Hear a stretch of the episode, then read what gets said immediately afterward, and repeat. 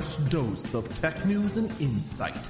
This is the Early Burb Briefing. The dangers of giving warnings. It is Friday, September 23rd, 2022. The Early Burb Briefing. I'm Eagle Falcon. Bitcoin is up 2.6%, bringing it to being positive 0.66% for the week.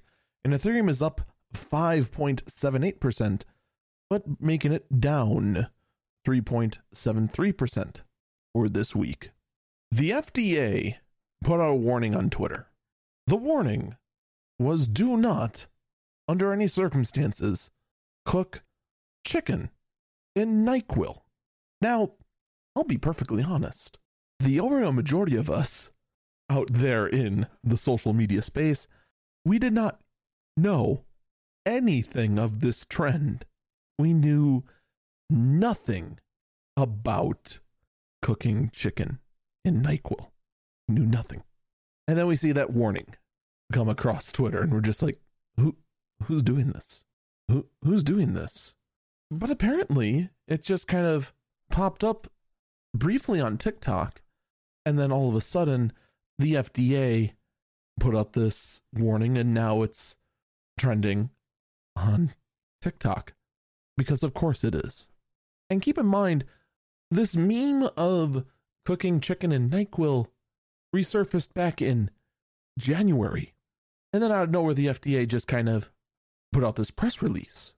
Now, I personally have no idea what the end result would be of cooking chicken in NyQuil, but I can't imagine it's good because I mean, there's a lot of various medicines in NyQuil that I am sure, when vaporized in your boiling liquid of cough syrup, is not good to inhale, like at all. There's a decent chance it may be flammable, but I'll be perfectly honest, I don't know. I don't feel like I should have to say this, but I'm going to anyway. Just don't cook chicken in NyQuil. Bad. There's better things to cook chicken in. Soy sauce, for instance. Yeah, I, I, I may have been watching a little bit of Guga Foods.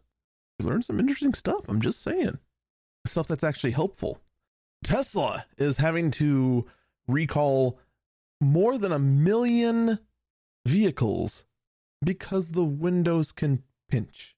Apparently, the sensors they are using to detect obstacles when the windows roll up aren't working correctly and will pinch your fingers. This is especially terrible considering the fact that, well, there's no upper frame on Tesla doors. The window lowers and raises a slight bit to make that seal. So to have this sensor busted, not only does it produce a danger for careless hands, but potentially could cause other problems down the road as well. Potentially trying to overcrank the window and shatter it is one such possibility. Not recorded, but this is something that can happen considering what's going on here. And then, of course, obviously, pinching hands, crushing hands. Who knows? I don't know what it is about Tesla, but they just cannot seem to get the bare basics down as of late. This push for new, unique, minimalistic, it's not helping them. Heck, how far behind now are we on the Cybertruck? How far behind now are we on the Tesla Semi? How far behind are we on the Roadster? In the meantime, the lineup is full of pinching windows, dangerous steering wheels, important functions being put on capacitive buttons, creating further danger. It's not a good place to be. I really do hope, for Tesla's sake, they get their act together. But then again, with the arrogance that Elon Musk has and his refusal to just, you know, use logic when managing his companies, it becomes hard for me to look at him and say, you know what? Maybe you deserve this. Just maybe.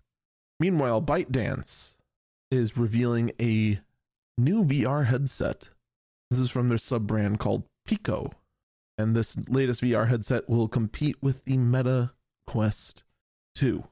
Now, from what I understand, it is a set it is a standalone VR headset, which means you run into the same dangers as you do with the Meta Quest, and we'll be using a Qualcomm XR2 processor, an Adreno 650 GPU, 8 gigabytes of RAM, and the battery will deliver three hours on a single charge. They phrase this really weird. And the device weighs about a little bit under 600 grams. Honestly, it all sounds well and good, but the biggest concern I have is the fact this is from ByteDance and the fact that it's a standalone device. The problem with the MetaQuest is the fact that it is standalone and the fact that the person in charge of that entire ecosystem that the MetaQuest uses is Mark Zuckerberg and all of his minions at Facebook. That is already a big problem for that platform. And there's only a handful of places that are worse than Facebook. In fact, actually, I would argue there's only one, and that is TikTok, or rather, its parent company, ByteDance. You see where I'm going with this, right? Think about this for a minute. I went on a tirade yesterday on the state of Twitch. If YouTube actually put their pants on and got their chat quality as high as Twitch, for the majority of Twitch streamers, that would be the feature that would bring YouTube game streaming on par with Twitch. And they would most likely switch over, especially after that disastrous blog post. But right now, YouTube is far, far, far, far, far more focused on improving their VOD content and their shorts content to compete with TikTok. Now, I want this little detail to sink in. Twitch wants to raise a metric ton more money because they feel they're running low on cash because of the sheer amount of money it costs to run those streaming servers. YouTube does pay its content creators pretty well, more than Twitch, in fact, and pretty much whatever content you make on Twitch or on, on YouTube, I mean, you are making ad revenue on, except for shorts, which falls a little short, but you make a little bit as long as you're part of the YouTube partner program. Do you know how much revenue TikTok makes? On face value, none. There's barely any, if any at all, ads. The amount it pays out to its content creators is effectively zero. There is a small number of content creators in its partner program, but to get up there is astronomical, worse than the partner program of YouTube or Twitch. And even then, the amount of money you make is minuscule. But they're able to keep their servers up. Why? It's for the same reason that Facebook continues to run and operate without charging their users any fees at all. It is all data gathering and data selling. Except now, instead of it being Facebook, Mark Zuckerberg, and whatnot. Now it's a Chinese company, and by extension, the Chinese government, because that's how it works over there.